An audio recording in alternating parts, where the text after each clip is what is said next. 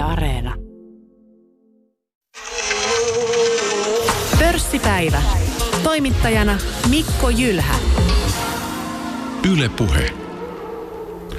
Tänään pörssipäivässä keskustellaan oman talouden teemoista, säästämisestä ja sijoittamisesta sekä laajemminkin sitten osakemarkkinoista ja talouden tapahtumista. Vieraana Emilia Kullas ja Ninni Myllyoja. Tervetuloa pörssipäivään. Kiitos. Kiitos.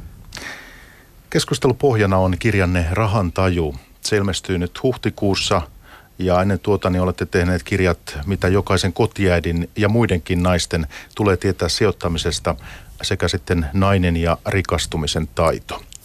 Emilia, olet elinkeinoelämän valtuuskunnan Evan johtaja ja Ninni puolestaan sitten toimituspäällikkönä Alma Talentilla.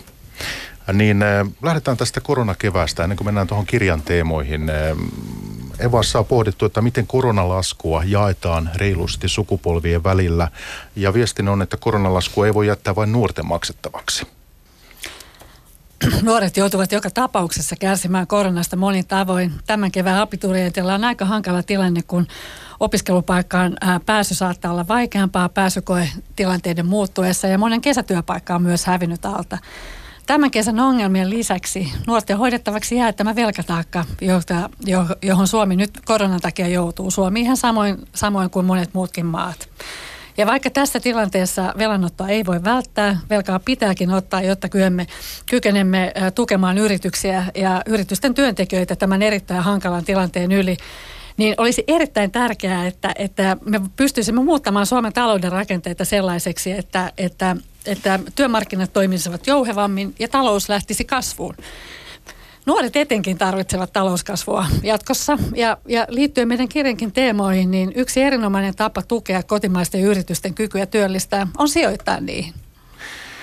Niin, teillä on tota, tosiaan tällaisia te- teesejä, teillä oli tuossa webinaarissa, kun katsoin, niin toukokuussa tällaisia, että säilyttämällä vanhat rakenteet Suomi ei nouse velkataakan alta. Ja tosiaan koulutustason nousuun kaikkien on oltava valmiita tekemään enemmän ja se tarkoittaa myös saavutetuista edusta tinkimistä.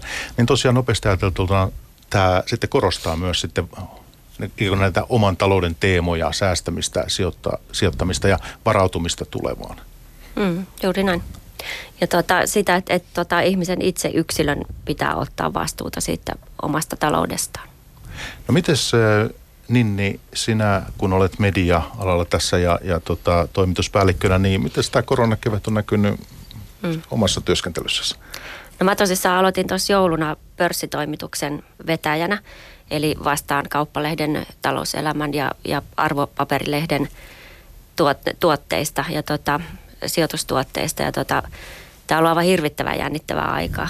Että niin kuin aivan mahtavaa aikaa on päässyt aloittamaan ja hyppää, hyppäämään kärryille niin sanotusti, että tota, et ei ole ollut tylsää hetkeä, että uutisia on ollut paljon ja meillä on ollut niin kuin kiitettävästi lukijoita, että, että niin sille uutis, uutiselle ja tiedolle on ollut hirvittävän kova tarve ja siihen me ollaan yritetty vastata.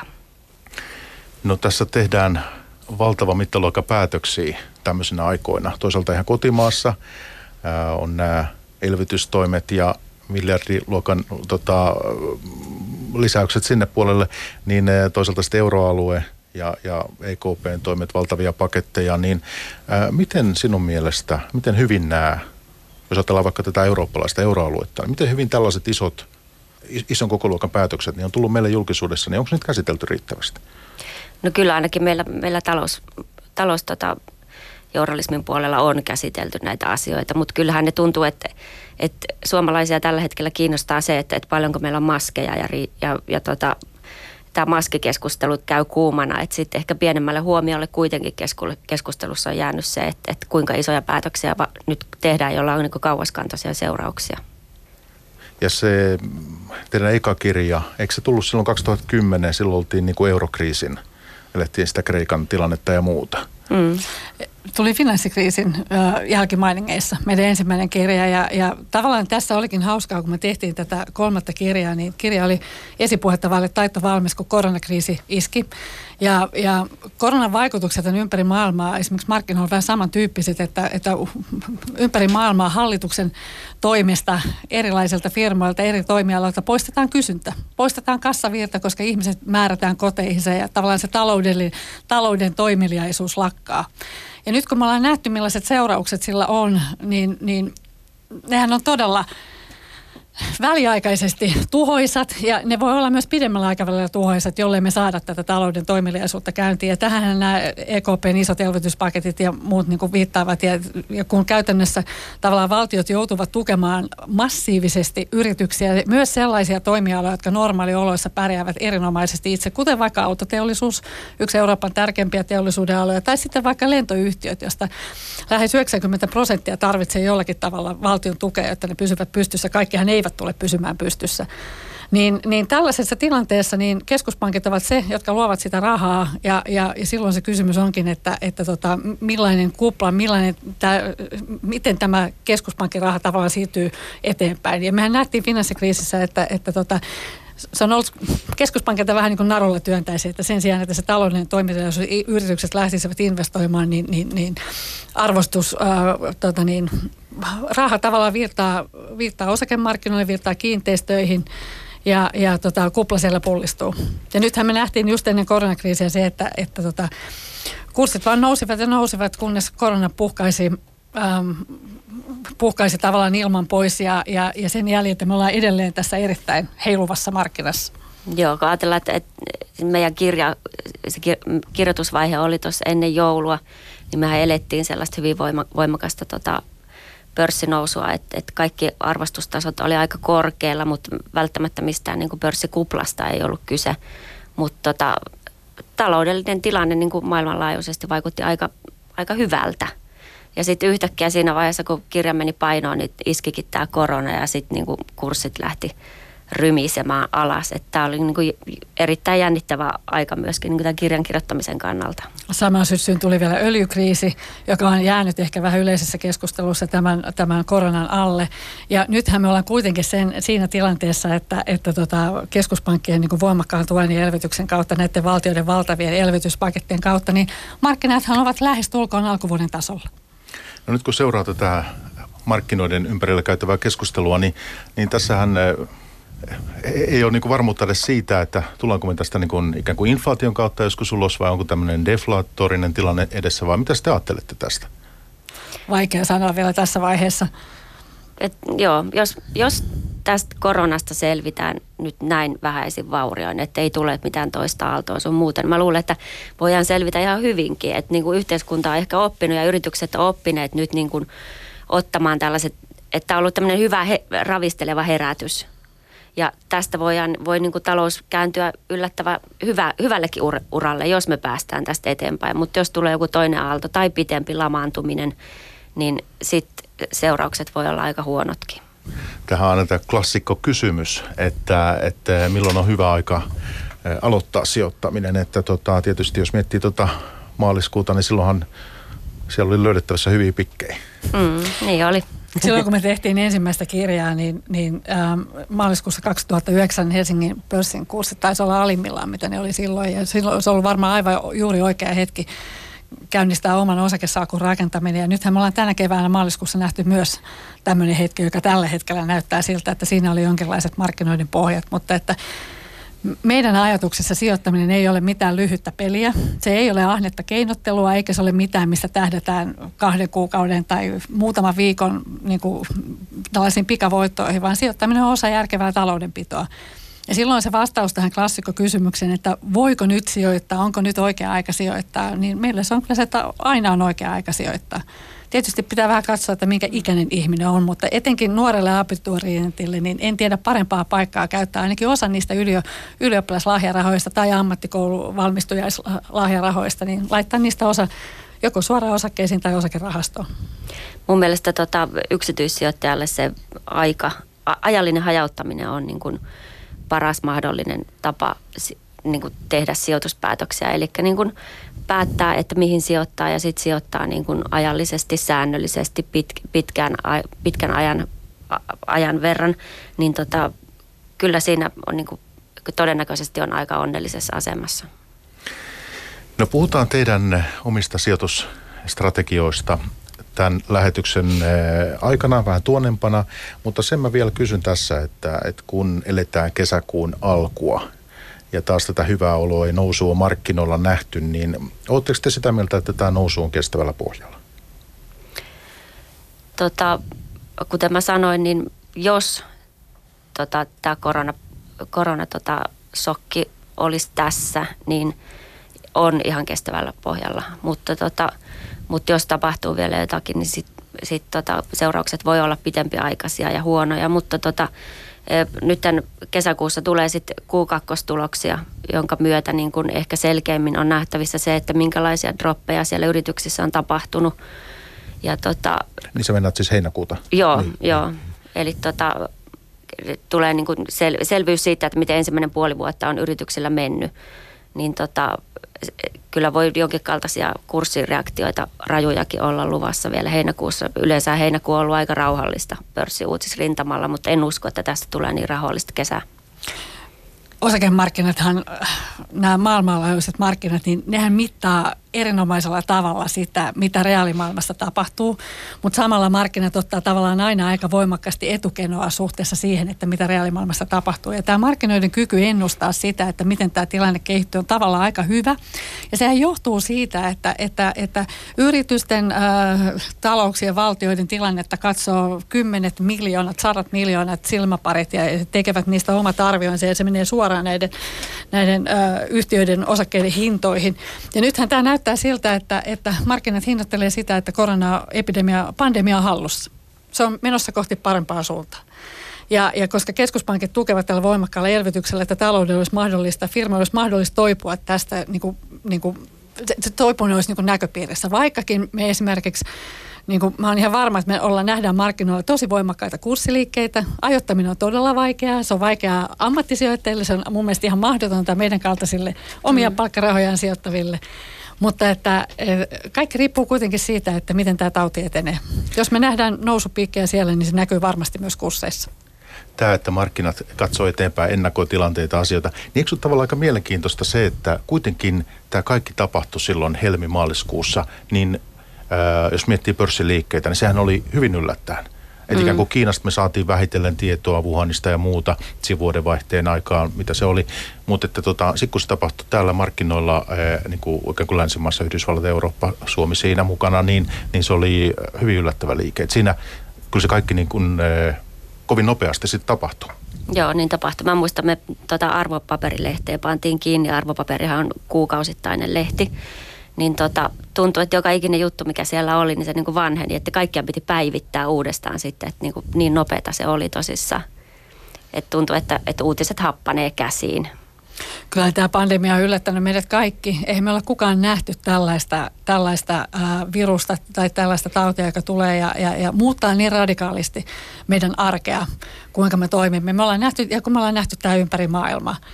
Että tämä on ollut, me olemme eletty todella historiallisia aikoja. Joo, ja meillä oli tosissaan arvopaperissa silloin, niin me oltiin tekemässä Finnairista isoa repparia. Ja just sillä, sillä kärjellä, että Finnair niin kuin nousee vahvasti ja nyt viimeinkin on, on tota, niin kuin firma näyttää olevan hyvällä tolalla. Ja sitten tosissaan pandemia iski kaikista pahiten heti ekana Finnairiin, että et tota, sitä juttua piti tosissaan pikkasen päivittää. Mutta on mielenkiintoista tällaiset kriisit, ähm, äh, jotka kuuluu, kuuluu markkinoille. Ne on osa meidän elämää, me ei päästä näistä niin kuin, ähm, eroon, mutta tämäkin kriisi menee ohi. Maailma ei lopu, elämä, elämä ei lopu. Ja, ja tämänkin kriisin aikana on ollut tota niin, ähm, tavallaan markkinoilla on aina voittajia, niitä, jotka hyötyvät tästä tilanteesta. Ja niin kuin me ollaan nähty tämän kriisin aikana, me ollaan, monet meistä ovat siirtäneet äh, työpaikkansa kotiin. Me ollaan tilattu enemmän tavaraa verkosta, me ollaan tilattu ruokaa verkosta, me ollaan opittu tekemään töitä eri tavalla kuin ennen. Ja tämä kaikki hyödyttää joitain firmoja, se ehkä heikentää joidenkin firmojen äh, olosuhteita. Ja kaikki tämä hinnoitellaan sinne markkinoille.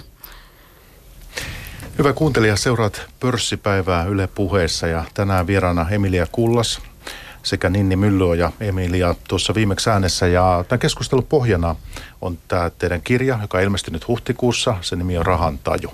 Tämä on kolmas, minkä olette tehnyt. Ja teillä tässä kirjoissa, näissä kirjoissa siis niin eh, kaikissa kolmessa on, eh, toki varmaan olette tehnyt kaikille, kaikki saa lukea, mutta että teillä on fokuksessa kuitenkin niin kuin eh, naiset, jotka osakemarkkinoista taloudesta kiinnostuneita on tulossa tai vastikään tullut osakemarkkinoilla. Että, että fokus on siellä, niin se, että onko kymmenen vuotta olette ikään kuin tämän teeman kanssa ollut, ollut esillä, niin onko viesti mennä perille? On ja ei. Et tota, nyt tämmöinen niin naissijoittamisbuumihan on jossakin mielessä olemassa. Meillä on monia hyviä blokkaajia, jotka blokkaa rahasta juuri naisille ja naisnäkökulmasta. Mutta edelleenkin tota, naiset sijoittaa miehiä vähemmän ja nyt kun osakesäästötilejä on avattu, niin, niin tota, enemmistö siellä avaajista on miehiä. Et se on valitettavaa, että naiset eivät ole osakemarkkinoilla samassa mittakaavassa kuin miehet ja, ja sen eteen me tehdään töitä. Mutta se selkeä muutos, positiivinen muutos, joka me ollaan nähty tässä tämän kymmenen vuoden aikana, on kuitenkin tavallaan tämä nuorisosijoituskiinnostus. Ja siellä on myös ne nuoret naiset, jotka ovat, ovat tota, löytäneet sijoittamisesta juuri sen, mitä me ollaan koetettu kymmenen vuotta paasata, että sijoittaminen ei ole ahnetta keinottelua. Se on järkevää taloudenpitoa. Se on samanlainen niin kuin kyky, jonka voi ihan kuka tahansa hankkia kuin vaikka pyörällä taito tai autolla taito. Ei taloustaito oikeasti ole sen vaikeampaa eikä sen kummempaa. Suurin osa meistä osaa ihan erittäin hyvin ja meillä on mahdollisuus myös parantaa mm. tätä kykyä. Ja se, että talo, talo, talouden ymmärtäminen ja, ja tota, seuraaminen, niin se ei ole tylsää, se on niin kuin, no, sairaan mielenkiintoista. Ja tämä koronakriisi, niin kuin, ja tämä kun meiltä on tavallaan monilta aloilta se talouden toimeliaisuus poistettiin hallituksen poikkeuslailla, niin se osoittaa sen, että talous ei ole joku, jotain, jota liitureita pukuiset miehet tekevät jossain suljetussa kabineteissa, vaan talous ollaan me kaikki. Me ollaan sitä kuluttajina, mitä meidän, mit, mit, millaisia päätöksiä me tehdään kuluttajina, ostanko verkkokaupasta, menenkö kivijalkakauppaan, minkälaista ruokaa päädyn ostamaan tai käytänkö Spotifyta vai siis nämä, me ollaan osa tätä, näitä markkinoita. Ja silloin me kyetään niin hyötymään myös, me voidaan laittaa, meidän omat rahamme ovat muutosvoima. Me voimme omilla sijoituspäätöksillämme tukea – sellaista liiketoimintaa, jonka arvot vaikka vastaavat meidän omiamme. Eli tässä päästään tähän vastuullisuuteen. Eli, eli niin vastuullinen kansalainen myös pystyy valitsemaan niin kuin osakkeita sen mukaan tai yhtiöitä, mitä haluaa omistaa, niin, niin tota, sillä tavalla niin kuin toimia vastuullisesti. Että se ei ole pelkästään sitä, että kierrättää tai syö vähemmän lihaa, vaan niin kuin oma, omilla rahoilla voi vaikuttaa. Ja yksi, mitä suomalaiset eivät useinkaan niin miellä, niin vaikka sinulla ei olisikaan osakesäästötiliä tai vaikka et olisikaan rahastosijoittaja, olet silti sijoittaja. Jos käyt töissä maksanut palkastasi menee osa työeläkekustannukset, jotka, työelä, työeläkekulut, jotka menee työeläkeyhtiöihin, jotka sitten sijoittavat meidän yhteisiä eläkevaroja. Tietysti täytyy muistaa, että nyt tämmöisenäkin keväänä, tämä on poikkeuksellinen aika ollut, niin tuota, se, että monet ovat tietysti joutuneet sitten miettimään sitä omaa taloutta, taloutta ihan eri lähtökohdista, että ylimääräistä ei ole ollut ja, ja tällä tavoin, että, että ei ollenkaan kaikilla ole ollut mahdollisuutta. Ja itsekin kun on, on työttömänä ollut aikoinaan, niin ymmärrän, että kaikissa elämäntilanteissa tämmöiset tietenkään ei onnistu. Mutta se, että tuota, otetaan lainaus tästä teidän kirjasta. Se kuuluu näin, että jos osaat ostaa netistä vaatteita tai lentoliput – opit myös sijoittamaan. Mekin kaksi humanistikielitieteilijää olemme oppineet. Kun olimme nuoria toimittajia ja näimme, miten Suomi ajoi Nokia ja Sonera etunenässä kohti pörssikuplaa, meitä kiinnosti lähinnä, miksi näin kävi. Kysymyksestä muodostui kummallekin avainkokemus. Sen takia meistä tuli taloustoimittajia. Tämä on, tämä on tota teiltä. Että tota, toi oli sitten pariket vuotta sitten. Joo, joo näin, näin siinä tapahtui. Että tota, et me, me ollaan opiskeltu yhtä aikaa viestintätieteitä Vaasassa ja, ja sitten tota, Vaasassa oli niin kuin, on ko, tota, kauppakorkea myö tai ka, tota, talouskoulutusta. Ja sitten meillä oli ekonomi opiskelijakavereita, mutta itse me oltiin aika niin kuin humanisteja. Ja mm. ehkä nyt, vaikka tämä nyt voi kuulostaa puolustelulta, mutta että siihen aikaan, kun me opiskeltiin, eli 90-luvun alussa, jossa Suomea kuritti lama, todella kamala lama, niin äh, sijoittaminen ei ollut niin yleistä kuin nyt. Ja yksi syy siihen oli se, että, että Suomen rahoitusmarkkinat oli vasta aika hiljattain vapautuneet ja ei myöskään ollut sijoitusvälineitä sillä tavalla tarjolla kuin nyt. Ja kun me katsottiin tätä kirjaa tehtäessä kymmenen vuotta sitten taaksepäin, millainen oli tilanne silloin, kun me tehtiin meidän ensimmäistä kirjaa, niin se yksi selkeä muutos, mikä on tapahtunut, on se, että erilaisten sijoitusvälineiden, välineiden, eli siis niin kuin tavallaan suorien osakeostojen sijaksi erilaisten rahastojen ja varsinkin näiden erittäin kustannustehokkaiden indeksirahastoja ja indeksiosuusrahastoja, niin näiden määrä on suorastaan räjähtänyt. Ja kun niiden määrä on kasvanut, varsinkin nämä ETF, eli nämä indeksiosuusrahastot ja indeksirahastot, niin niiden kulut on laskeneet aivan dramaattisesti. Myös osakekaupankäynnin kulut ovat laskeneet. Ja tämä tekee sijoittamisesta entistä demokraattisempaa. Se on oikeasti paremmin tarjolla myös ihmiselle, joka ei sijoita tonneja, eikä välttämättä edes satasia, vaan kymppejä. Mutta hyvä on. Teillä on siis keskeisenä viestinä se, että te haluatte innostaa ja kannustaa naisia sijoittamaan. Tässä kirjassakin, niin kuin jo tuossa edellä mainitsin, niin se, että nyt sitten onko se niin, että kuinka paljon ihmisiä voi ikään kuin johonkin polulle sitten lähteä kuljettaa tai, tai toivoa, että siitä kiinnostuisi se, että jos joku on kiinnostunut teatterista tai jääkiekosta, niin, niin kuinka paljon se on lähtöisin ihmisestä ikään kuin itsestään. Tämä on nyt vähän laajempi kysymys sitten kuin tavallaan hyvien sijoituskohteiden etsintä, mutta sekin, että onko teillä sitten kuitenkin, teillä on ehkä ollut se jonkinlainen oma sisäinen halu ja palo talouden kysymyksiin sitten lähteä suuntautumaan, eikä kukaan ikään kuin tuonut sitä teille. Tai ehkä, ehkä meillä on ollut sellainen niin kuin halu ja palo, palu, palo tuohon yhteiskunnallisiin asioihin. Eli me niin kuin haluttu ymmärtää, että kuinka tämä maailma pyörii ja ollaan kiinnostuneita siitä. Ja, ja sitä kautta sitten niin kuin hyvin varsinaisessa vaiheessa huomattiin, että se on talous, joka, joka vaikuttaa. Että, että mun mielestä talous on aina ollut esimerkiksi vaikka politiikkaa mielenkiintoisempaa.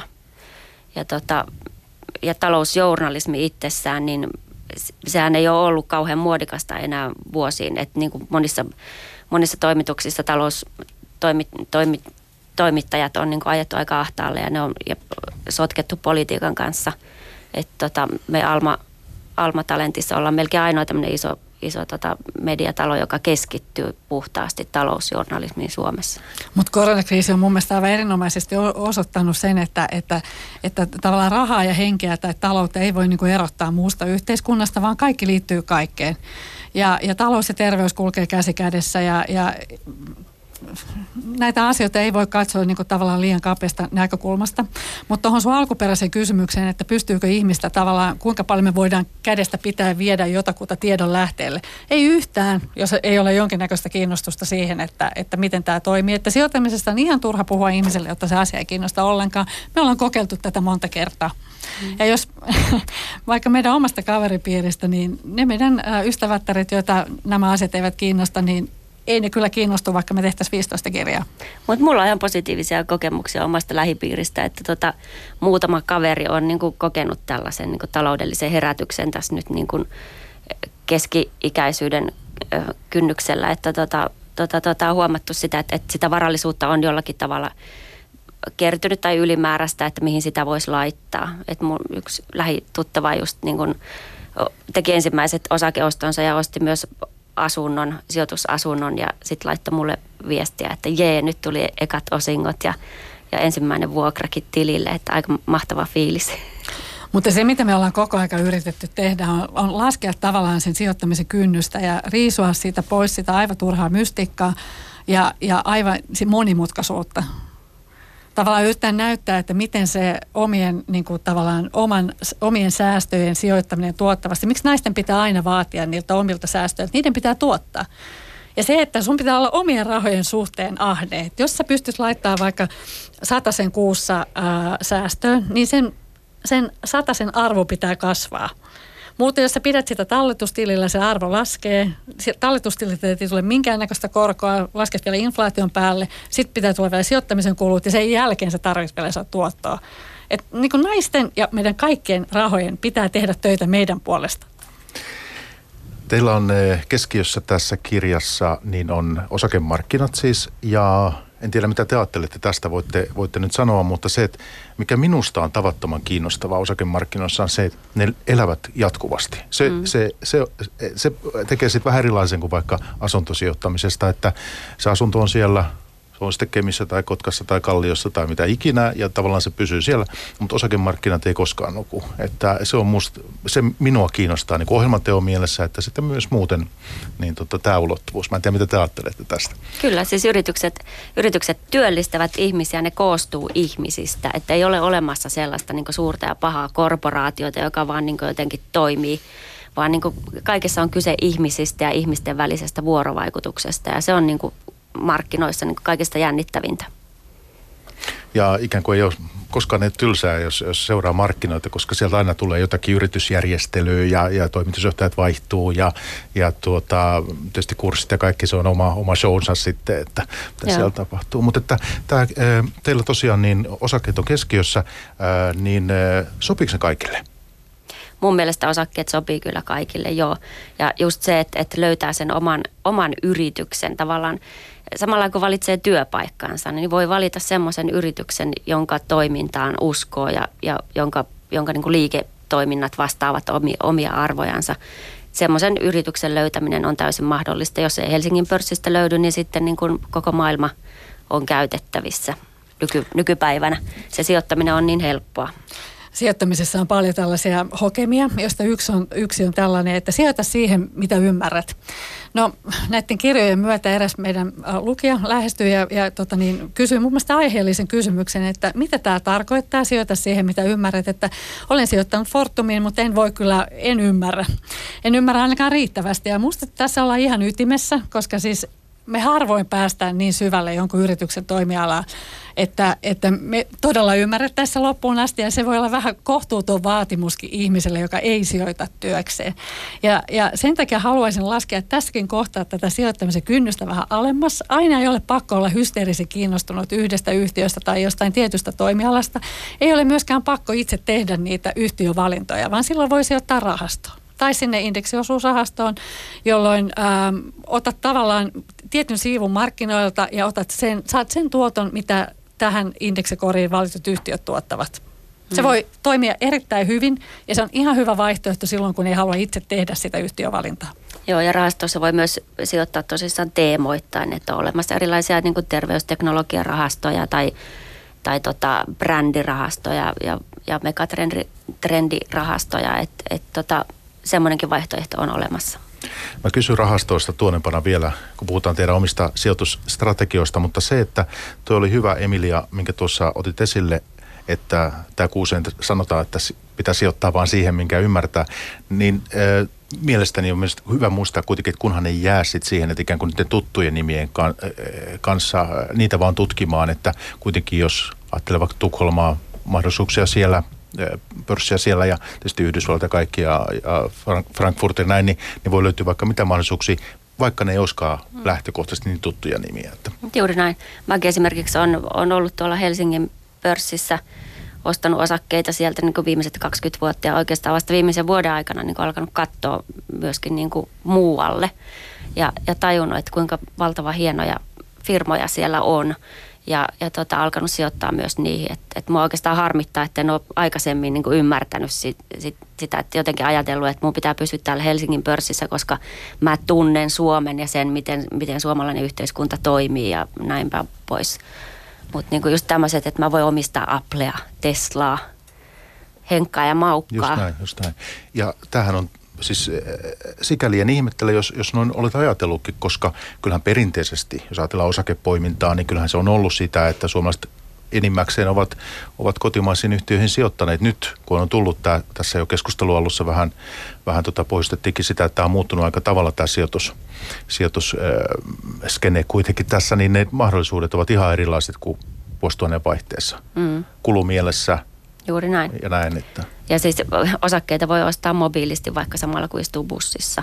Ja, ja sä voit seurata kurssi, kursseja ja, ja niin kuin tutustua siihen yhtiöön, mikä sen PE-luku on ja näin päin pois jonkun bussimatkan aikana, kun ei muuta tekemistä. Et sen sijaan, että et selaa jotain Instaa ja sieltä jotain julkisten kuvia, niin, niin voikin selata vaikka pörssiosakkeita. Mutta eikö siinä niin käy sitten vähän niinkin, että kun se on niin helppoa, niin se kiusaus reagoida on myös tosi suuri. Joo, no Tulee vähän ostettua mm, ja myytyä herkemmin kuin mitä muuten. Mm, juuri näin.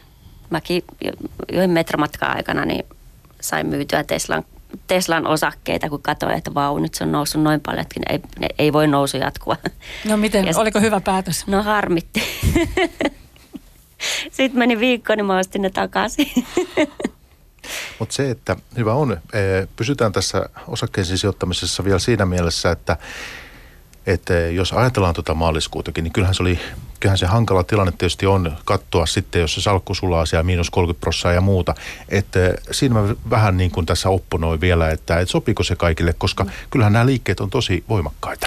No mun mielestä tämä koronakriisi on ollut todella hankala, tai kun tuli tämmöinen, että äkillisesti markkinoilta lähtee ilmat pois, koska silloinhan se ideaali tilanne sijoittajalla, isolla tai pienellä ammattimaisella tai omia rahojaan sijoittavalla olisi se, että sä istuisit käteispinon päällä. Ei nyt tietenkään tonnipinon päällä, vaan että sulla olisi niinku rahaa tilillä, jolla sä voisit ostaa osakkeita. Ja kuitenkaan meidän tavallisten ihmisten, niinku, meillä on todella harvoin sitä tilannetta, että meillä on yhtäkkiä tuossa noin vaan tilillä vaikka 15 tonnia laittaa ja varsinkin tämmöisissä, tällaisissa äkillisissä markkinatilanteissa. Mutta mun mielestä tämän koronakriisin kanssa kävi vähän niin, että ne markkinaliikkeet on ollut niin rajoja ja ne on ollut niin nopeita, että siinä on ollut myös ammattisijoittajilla aika vaikea onnistua ajoittamaan oikein. Ja silloin mikä on se tavallista äh, omia rahojaan sijoittava ihmisen pelastus? Se on se ajallinen hajautus, säännöllinen äh, sijoittaminen.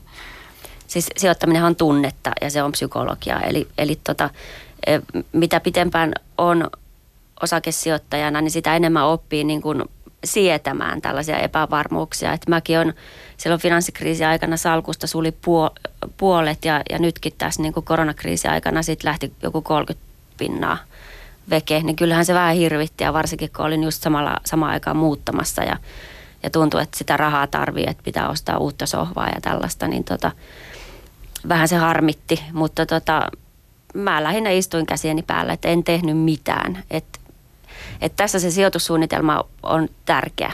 Että tota, et kun sulla on se oma sijoitussuunnitelma, että et mä sijoitan vaikka ajallisesti hajauttaen joka kuukausi jonkun summan, niin tota, sit pysyy siinä. Että jos tulee tällaisia äkkinäisiä sokkeja ja kriisejä, niin, niin toimii sillä su- suunnitelmallaan, minkä on itselleen asettanut. Mulla oli ihan sama tilanne kuin Ninnillä, myös muutto päällä ja, ja muutossa tulee aina ylimääräisiä rahareikiä, mutta että tässä sen huomaa, kun me ollaan seurattu markkinoita tämä reilu parikymmentä vuotta tai jopa kauemmin, niin, niin me ollaan nähty näitä kriisejä jo monta. Ja mun reaktio oli ihan sama kuin Ninnillä, että en tee mitään. En ainakaan hötkyile mihinkään suuntaan, koska me tiedetään, että nämä kriisit menee ohi. Ja tämän takia mä niin lämpimästi kannustaisinkin kaikkia näitä tämän kevään nuoria ää, aikuisia, että aloittaisivat sen sijoittamisen jo nyt, koska se on, se on samanlainen taito, se karttuu kokemuksen myötä. Ja mitä aikaisemmin sä aloitat, se aika toimii sun puolesta. että nyt ihan erityisesti näiden nuorten tämän koronakriisin ja kaiken velkataakan kasvaessa, siis valtioiden velkataakan kasvaessa, niin aloittakaa se sijoittaminen. Ette kadu. Mutta vielä jankkaan tätä samaa, että et, et, et, et tunnette taloutta ja olette töissä sen parissa ja, ja teillä on pitkä kokemus siitä ja osaatte laittaa asioita perspektiiviin ja olette kirjoittanut nämä kolme kirjaa ja, ja tämä tuorein tosiaan nyt huhtikuussa ulos. Niin ymmärrätte, ymmärrättekö sitten kuitenkin ihmistä, jonka mielestä tämä touhu on liian volatiilia, että liikaa heiluu, että tämä on liian riskipitoista? Mm. Oikein hyvin, mutta mä ymmärrän oikein hyvin, mutta tavallaan sitä pystyy hallitsemaan tätä, tätä markkinoiden heiluntaa ää, monella tavalla. Ja kun sijoitat omia rahoja, niin silloinhan se avain, se ydinkysymys on siinä vaiheessa, kun siirrät rahaa tililtäsi pois tililtä sinne sijoituskohteeseen, silloinhan se on pois käytöstäsi. Ja se riski siitä, että se sun sijoituskohteeseen siirtämä raha häviäisi kokonaan, on kuitenkin erittäin pieni. Ja varsinkin, jos tekee sitä suunnitelmallisesti, vaikka joka kuukausi palkkapäivän tulleen sijoittaa vaikka kahteen laajasti äh, hajautettu indeksirahastoon, niin se sun riskisi hajautuu niin monen yrityksen, niin monen maanosan, niin monen toimialan välille, että se sun kurssi, se kurssien vaihtelu sun sijoitusten arvoon on pienempi. Ja mä esimerkiksi näin ihan konkreettisesti tämän, tänä keväänä, omat sijoitukset on on tota, niin, tällaisissa laajasti hajotetuissa indeksirahastoissa, jossa pääpaino on amerikkalaisilla yhtiöillä. Siellä on Google ja Facebook ja McDonald's ja Johnson Johnson ja kaikkea sellaista, mitä ihmiset käyttävät, vaikka meillä olisi maailmansota päällä. Me silti ostetaan tiskiainetta ja hammastahnaa ja, ja tota niin, niin käydään kaupassa ja me ostetaan koiraruokaa. Ja mitään et ole hävinnyt niin kauan kuin et myy. Eli tota, vaikka kurssit laskee ja sun, sun tota, omaisuuden ar- arvosta maksetaan vähemmän, niin se on aivan loistava tilaisuus siinä tapauksessa ostaa lisää. Eli lasku on aina tilaisuus ostaa jotakin halvemmalla. Et vasta siinä vaiheessa häviät, kun menet myymään. Mainitsit Ninni tuon eh, sijoitussuunnitelman ja siitä on puhuttu nyt kevään aikana paljon, koska oli tämmöinen poikkeuksellinen aika tietenkin, niin monet ovat julkisuudessa korostaneet, että pitää olla se suunnitelma ja sitten tosiaan pitää työ siinä ja näin. Mutta että kun tapaatte ihmisiä, niin onko naissijoittajilla, onko äh, ylipäänsä yksityissijoittajille, piensijoittajille, kuinka monella on tämmöinen suunnitelma? No, suunnitelma voi olla ihan vaikka vain sellainen, että ostan joka kuukausi. Ja tota, tota, tota, kyllä mä luulen, että jo, jokaisella on, mutta se, että kuinka tarkasti se on niin kuin Excel, Excelöitynä ja mietittynä ja paperille laitettuna ja, ja jotenkin vaikka, että säästän että kun kurssi nousee 20 prosenttia, niin myyn tai ostan, niin en, en mä usko, että niin, niin monella on niin sofistikoitunutta suunnitelmaa, mutta suunnitelmaksi riittää just vaan se säännöllinen säästäminen ja sen laittaminen sitten sijoitustuotteisiin. Sitten se on ihmisen oma asia, että, että tämä tavallaan kun tämä on kuitenkin myös vähän niin kuin harrastus, että kuinka syvälle siihen haluaa mennä. Että mitä enemmän asioista kiinnostuu, niin tämä, tämä helposti vie vähän mennessään, niin sitä rupeaa niin kuin rakentamaan sitä vähän niin kuin kunnianhimoisempaa ja tavoitteellisempaa, mutta että niin kuin ei ole pakko olla Excel-velho tehdäkseen ihan järkevän sijoitussuunnitelman. Ja tosiaan se voi olla oman tyylinen, että sen ei tarvitse noudattaa mitään ulkoa tullutta mallia, vaan se voi muovautua vähän kanssa siinä vuosien mittaan, että Kyllä. omanlaisekseen sitten, että ei sitä tarvitse suoraan kopioida ikään kuin ottaa jotakin kaavaketta ja täytä nyt näin ja mikä on sijoitusaika, onko se kolmesta viiteen vai seitsemästä yhdeksän tai muuta. Mm. Että, että joo. Eräs ystäväni ison perinnön saanut, niin sanoi, että kun häneltä kysytään, että onko nyt oikea aika myydä, hän sanoi, että on, jos tarvit rahaa. Mm. Että kaikkihan lähtee kuitenkin ähm, sinusta, sun omasta elämäntilanteesta ja sen takia me ollaan näissä kirjoissa todettu, että kun lähdet tekemään sijoitussuunnitelmaa, niin ihan ensimmäinen asia on katsoa peiliin. Sun pitää miettiä, mitä haluat. Ja se voikin olla vähän vaikea juttu. Eli mun, munkin sijoitussuunnitelma on just tämä, että, että mä pyrin jokaisesta tilistäni e, säästämään jonkun verran edes ja sitten niin kuin säännöllisesti sijoittamaan sen. Ja, ja tota, myös se, että en myy muuta kuin silloin, että jos tarvitsen rahaa tällainen on mun sijoitussuunnitelma. Mulla on ihan sama. Tämä on yksi, mikä monessa e, sijoitusoppaassa ja kirjassa tulee esille, että kun se palkka tulee, jos on käy palkkatöissä, niin ensin ottaa siitä sen tietyn summan ää, ja, ja säästää sen ja sijoittaa sen ja mitä sitten lopulta jää, niin, niin se voi ikään kuin huoletta käyttää. Joo. Siinä on se, että, että suurimmalla osalla meistä kuitenkin on se tilanne, että kun se tili tulee, jos ajattelee, että mä säästän sen, mitä tästä jää yli, no kuun lopussa sitä ei ole mm. tai seuraavaan palkkapäivään menne, mennessä sitä ei ole, koska me keksitään aina jotain, mitä me muuten mieluummin otetaan. Että sen takia tämä useimmille meistä tämä toimii hyvin tämä, että kun tili tulee, niin tili myös menee. Ensin laskut, sijoitus, säästösummat ja sitten katsotaan, että mitä jää. No tämä puskurirahasto tai vararahasto, sitäkin puhutte tässä rahan tajukirjassa, niin eh, ymmärsin näin, että teistä ei ole erityisesti syytä makuuttaa rahaa ihan pankkitilillä, vaan se voi olla sijoitettuna hyvin pitkälti, että pitääkö ylipäänsä olla jonkinlaista käteispuskuria?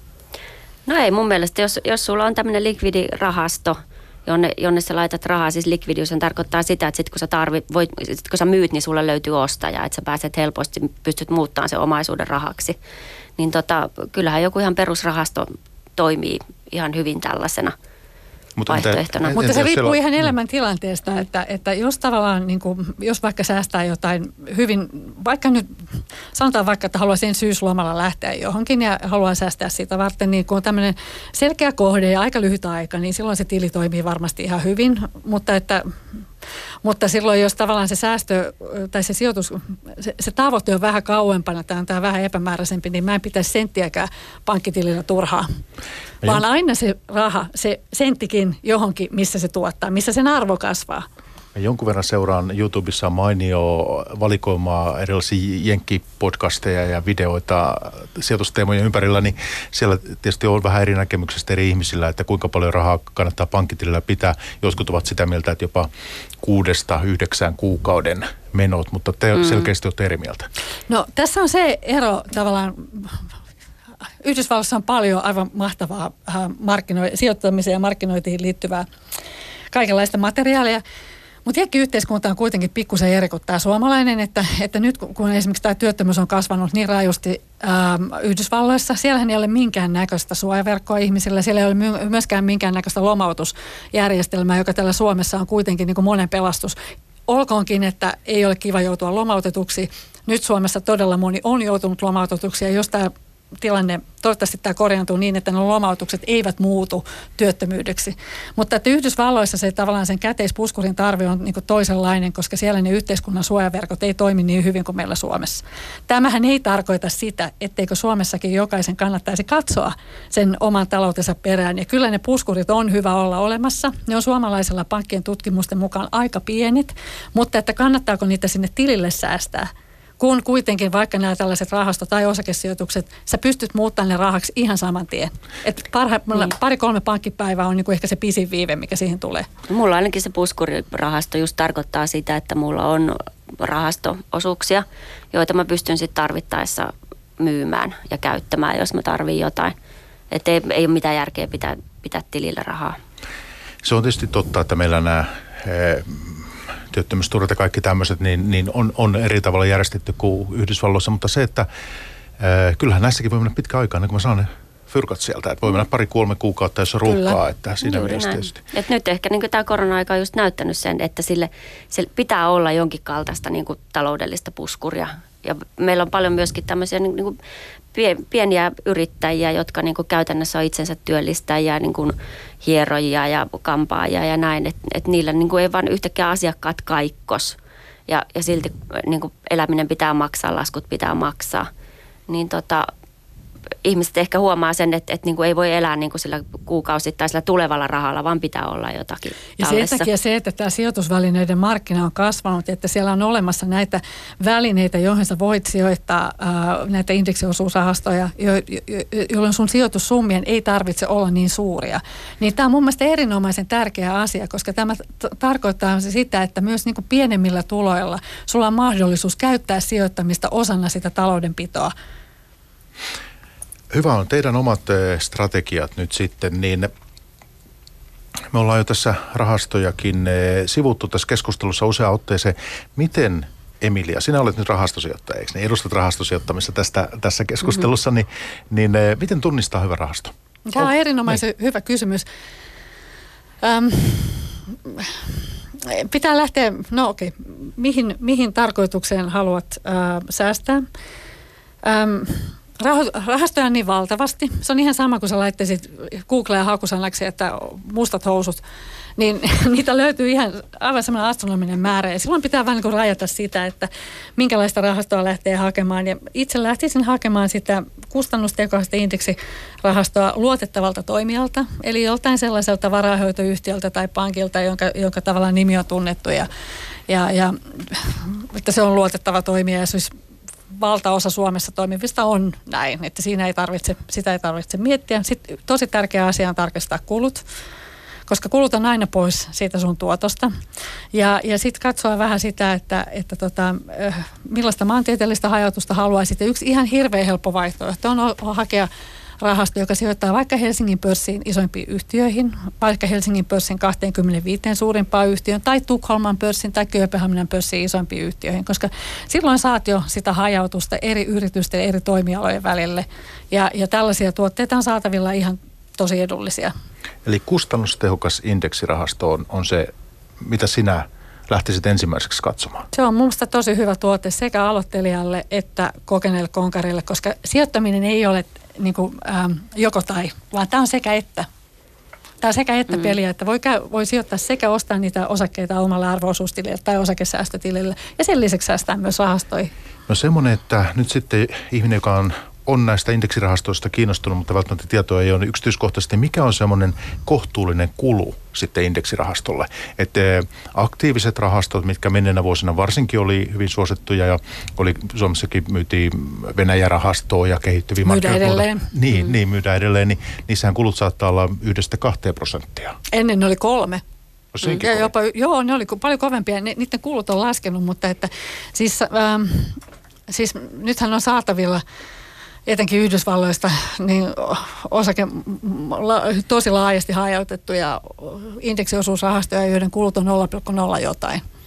Eli ei siis juuri mitään. Ja Suomessakin on myynnissä esimerkiksi näihin Helsingin pörssin isoimpiin yhtiöihin sijoittavaa rahastoa, jonka kulut on nolla, pyöreä nolla. Se on tälle varahoitoyhtiölle vähän sellainen sisäänheittotuote, sen halvemmaksi et pääse. Et siinä tapauksessa, jos kulut on tosissaan jotain prosentin luokkaa ja yli, niin kannattaa katsoa, että kuinka, kuinka aktiivinen se rahasto on ja, ja tota, pystyykö se sitten niinku vastaavasti tuomaan enemmän tuottoa. Et meillä on aika paljon aktiivisia rahastoja, jotka sitten kuitenkin käytännössä on niinku piiloindeksirahastoja, että siellä niinku sal, osake... salkunhoitaja ei kuitenkaan pysty niinku parempaan. Ei, kun Helsingin osakemarkkinat on kuitenkin niin tavallaan pienet. Mutta tota niin, se mitä, jos sä katsot osuuden omistajille mitattuna, niin suomalaisten, Suomen suosituimpia rahastoja ovat tällaiset pankkien ähm, äh, rahastot, joita tyypillisesti myydään asuntolainan yhteydessä. Ja, ja ne on tällä, usein tällaisia vähän niin kuin yhdistelmärahastoja, että niissä osa menee korkoihin ja osa menee osakkeisiin. Nää, näiden kanssa kannattaisi olla pikkusen varovainen, koska niissä usein tuotto ei ihan vastaa sitä kuluja, että ne eivät ole tuottaneet kauhean hyvin. Niin onko nämä yhdistelmärahastot, onko nämä ihan no-go-aluetta? No en mä sanoisi no-go-aluetta, mutta siinä se ongelma on se, että kun rahaston on aina pakko sijoittaa ne sijoittajien varat rahaston sääntöjen mukaan. Ja jos siellä on korkopapereista tietty osuus, ottaa huomioon, että me eletään negatiivisten korkojen aikaa, niin tietty osa niistä varoista menee korkoihin, kun ne eivät tuota mitään, vaan päinvastoin syövät sitä tuottoa. Se lopputuotto pitäisi tulla sieltä osakepuolelta ja tämän takia ne, niiden on vaikea menestyä. Paremman tuoton saat todennäköisesti suoralla osakerahastolla. Sitten niin, niin, niin sinä olet osakepoimija luonteeltasi. Joo, koska mun mielestä se on, se on hurjan mielenkiintoista tutustua näihin yhtiöihin ja, ja tota, sitä kautta voi saada, saada niin kuin jopa kolme, neljä numeroisia no, niin. tuottoprosentteja. Niin, niin mielestä rahastosijoittaja on nynnyjen, tämä, tämä on niin nynnyjen homma. Mutta esimerkiksi vaikka niin kuin Helsingin pörssistä Revenio, joka on tuonut tosi hyvät, hyvät tuotot omistajilleen. Ja tota, Olet siinä siis mukana ollut? Joo, omistan, mutta en, en ihan alusta. Jos olisin ihan alusta lähtenyt, niin tosissaan tuottoprosentti olisi ollut jotain yli tuhat. Mutta tota, mullakin se on jotain 200 prosenttia, mitä sen arvo on noussut sitten. Et tota, tota, tota, kyllä se osakepoiminta kannattaa. Mutta tietysti niin jos ajattelet sit kokonaissalkkua, että miten, niin onhan siellä toki sitten huteja tulee tehtyä, että ihminen pysty näkemään oikeasti niin tarttumaan tuommoisen Revenion kaltaisiin menestystarinoihin. Tai se, se on erittäin vaikeaa, mutta tota, se on mielenkiintoista. Sen takia mä tykkään just niin kuin ostaa osakkeita sillä tavalla tai ostaa yri, osuuksia yrityksistä, mutta myös mä sijoitan rahastoihin. Mutta mulle just tosissaan nuo rahastot on sellaisia, tavallaan toimii semmoisena talletustilinä, että et sitten mä voin rahastosta luopua osuuksista, jos mä tarvin rahaa johonkin vaikka uuden sohvan hankintaan. Ja tota, nyt tässä huomasin koronakriisissä sen, että et kun just tosissaan niin tarvin, tarvin rahaa, mökin remonttia ja sellaista, mihin sit sitä pitää ottaa, niin tota, selasin sitä mun osakesalkkua, että voisi näistäkin niin joistakin yrityksistä luopua, niin se luopumisen tuska, se on kyllä niin kuin, se on paha. Ja sitten myin Wärtsilän osakkeet tuossa ihan vasta jollain seitsemällä eurolla ja just kun tultiin tänne, niin katsoin, että se oli noussut kahdeksan euroa, niin se tavallaan, se kyllä kirpasee se, että miksi mä nyt sitten menin myymään, miksi mä vaan pitänyt. Että siinä mä tavallaan niin en toteuttanut sitä omaa sijoitusfilosofiaani nyt tämä rahastosijoittajan puolustuspuheenvuoro. On paljon, niin rahastoosuuksiin niin kuin, ei tule tuollaista samanlaista tunnesidettä. Niistä on paljon helpompi luopua. Juuri näin, joo. Ja onko se aina tietysti sitten hyväkään, että jos, jos ei halua luopua, niin tavallaan siinäkin voi olla sitten, sitten jättää jonkun asian ikään kostamatta ja, mm. ja, ja pitää ne sijoitukset. Mutta se, että mitä sä oot viimeksi niin, niin ostanut? Mä oon nyt ostanut vähän vähemmän. Mä oon tosissaan myynyt tänä vuonna enemmän sitten just sen takia, että, että on ollut mökiremonttia ja muuttoa ja, ja tällaista. Et tota, ja sitten toinen, mikä mulla on, että, että ammatti tarkoittaa sitä, että mä en myöskään saa niin ostaa ja myydä niin kauhean nopeita. Mutta tota, mitä mä nyt on ostanut? Henkkaa ja maukkaa ostin, ostin mutta mä en muista, onko mä tänä vuonna oikeasti niin ostanut mitään. Ja se on tietysti osakepoiminnassa hyvä myös muistaa, että jos ajatellaan Helsingin pörssissäkin löytyy, löytyy myös aika semmoisia surullisia storeja. Sitten löytyy tietysti Stokka tässä ollut esillä taas viime aikoina. Talvivaara, mm. Ää, Outokummullakin omat vaikeutensa ollut vuosien varrella, että kyllähän tietysti sitten harva, harva näissä osakepoiminnassa sitten kuitenkaan onnistuu täydellisesti, vaan kyllä niitä hutejakin tulee. Minkälaisia sinun virheitä itse olet tehnyt? No just tämä, että, että tosissaan aina ei kannata pitää, vaan kannattaa luopua niistä huonoistakin osakkeista. Että Outokumpu on sellainen, mitä mä oon ostanut kovaa hintaan. Ja tota, siis hyvä yhtiö, mutta niin kuin aivan äärimmäisen vaikea niin kuin toimia sillä markkinalla kannattavasti, näen mä. Et sen kurssi, en, en ole myynyt ja sen kurssi on tippunut tosi paljon. Et se Outokumpu on ehkä pahin, mutta siis hienoa terästä tekee Torniossa, mikä on mun lähellä mun koti, kotisynnynkunta, paikkakuntaa, niin, niin tota, on se harmi, että se toiminta ei ole kannattavampaa. Vaikka olenkin rahastosijoittaja, niin, niin on näitä suoria osakkeita minullakin. Ja eniten on harmittanut ne ostamatta jättämiset. Ne kun on katsonut, että nyt tämä olisi tosi mm. kiinnostavassa tilanteessa tämä yhtiö, tai että onpas tuo hinta painunut tosi alaksi. Ja, ja kaikki nämä tällaiset kohdat, missä tota, niin, niin, katsoo sillä käsi poskella ja tilanne menee ohi, niin nämä jää kyllä harmittamaan. Ja tässä kirjassanne, siis osakkeet ovat keskiössä, ja te suhtaudutte sangen kriittisesti eh, kryptovaluuttoihin, esimerkiksi joukkorahoitukseen mm. ja, ja tällä tavoin. Että ja nä- esimerkiksi kultaan. Niin, niin mikäs, mikäs tuossa, eh, esimerkiksi joukkorahoitus, niin, niin tota, miksi, miksi, te, miksi tämä kriittisyys? Siinä on se ongelma tässä joukkorahoituksessa, että varsinkin tavallaan niin kuin tavallisen palkansaajan sijoittaessa omia rahoja, niin sun pitäisi sijoittaa sellaisiin kohteisiin, jossa sä voit tukeutua mahdollisimman paljon myös muiden arvioihin siitä, että mikä tämän sun sijoituskohteen arvo on. Ja tämä ei joukkorahoituksessa toteudu, ei juurikaan. Ja tässä on mun mielestä se iso ongelma, että on aivan eri asiat, jos sä vaikka pidät jonkun, äh, vaikka jonkun Panimon tuotteista tai fanitat jotain urheilujoukkuetta tai äh, pidät jonkun taiteilijan töistä. Totta kai niin kuin voi ostaa mitä tahansa, oli se sitten vaikka paikallista pientä Panimo-olutta tai, tai, tai, tai taiteilijan töitä tai tukea jotain urheiluseuraa, mutta ei se sijoittamista ole. Joukkorahoitus on, niin kuin, ja näitä käytetään myös näitä joukkorahoituksen keinoja, että se, että pörssiyhtiö on aina äh, näiden tuhansien ja satojen tuhansien silmäparien arvioitavana ja, ja, ja se, se, sen arvo tavallaan on joka päivä nähtävissä ja kaikkien arvioitavissa, niin se tekee siitä sen läpinäkyvän. Että joukkorahoituksessa jos, ostat usein sikasäkissä. Niin, ja jos olet, jos kiinnostunut jostain yrityksestä, joka hakee joukkorahoituksen kautta rahaa, niin voit kysyä, että minkä takia se hakee sen kautta. Koska kysehän on siitä, että, että, tota, että rahoitetaan jotain liiketoimintaa, että se pääsee kasvamaan ja alkuun, mutta, mutta tota, minkä takia tämä yritys ei sitten saa muualta markkinoilta rahaa. Että se joukkorahoitus on monesti yritykselle se viimeinen rahan hankintakeino. Ja mun mielestä tavallisen ihmisen, tavallisen palkansaajan tehtävä ei ole toimia ää, niin kuin riskisijoittajana niin kuin pörssin ulkopuolella. Silloin ottaa todella isoa riskiä omilla säästöillään.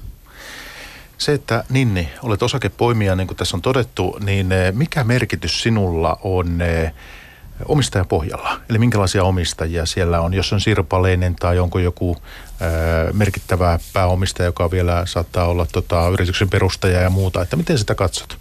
No kyllä mä sitä, sitä jo, jossakin mielessä seuraan ja sitten varsinkin seuraan sitä, että jos, jos omistaja myy ison, ison erän jotain osakkeita, niin, niin mitä, mitä se niin viestii minulle pienenä sijoittajana, että olisiko munkin aika myydä ja ostaa. Ja sitten tietysti osakeanneissa mä, niin kuin, se vaikuttaa just, että onko siellä joku ankkuriomistaja tulossa mukaan, että, että miten niin kuin, kannattaako mun lähteä antiin mukaan, että jos, jos siihen tulee joku institutionaalinen hyvämaineinen sijoittaja on mukana siinä, niin sitten kyllä mäkin niin kuin herkämmin sit tartun sellaisiin tota, antiosakkeisiin. Mulle omistajuus on erittäin tärkeä asia siinä vaiheessa, kun sijoituskohdetta mietin tai jos katson, että miten jonkun yhtiön arvo kehittyy. Monesti erittäin hyvänkin yhtiön asiat menevät sotkuun, jos omistajien asiat ovat sekaisin.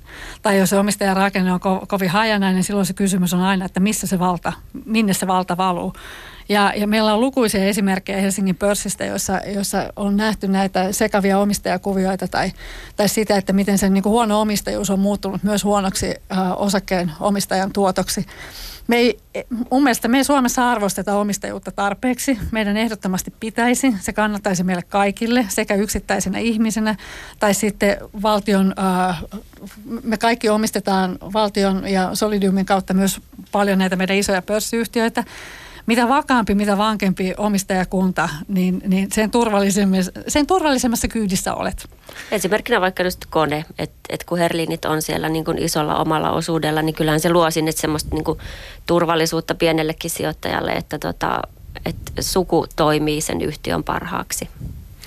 Ja tuossa, eh, kun Emilia mainitsit tuonne Solidiumin, niin eh, sehän on merkittävä omistaja Nokiassa.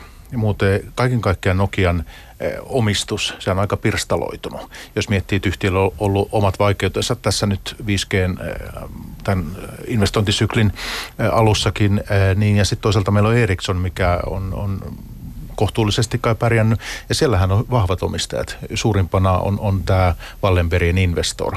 Ja, ja siellä toimitusjohtaja on tämä Börje Ekholm, joka on tämmöinen Wallenbergin luotto. Mm kaifari, niin tuota... Investori voi muuten Tukholman pörssin kautta myös sijoittaa. Voi, voi sijoittaa. niin se, että onko tässä esimerkiksi, niin kuin, voiko tämmöisillä asioilla olla tässä tilanteessa merkitystä? Kuka sitä äänivaltaa siellä käyttää, kun Ericssonillakin on ollut niitä omia vaikeuksia? Ottaa huomioon, että molempien Nokia ja Ericssonin niin kuin tärkein, tärkein tuote on 5G-teknologia, josta, josta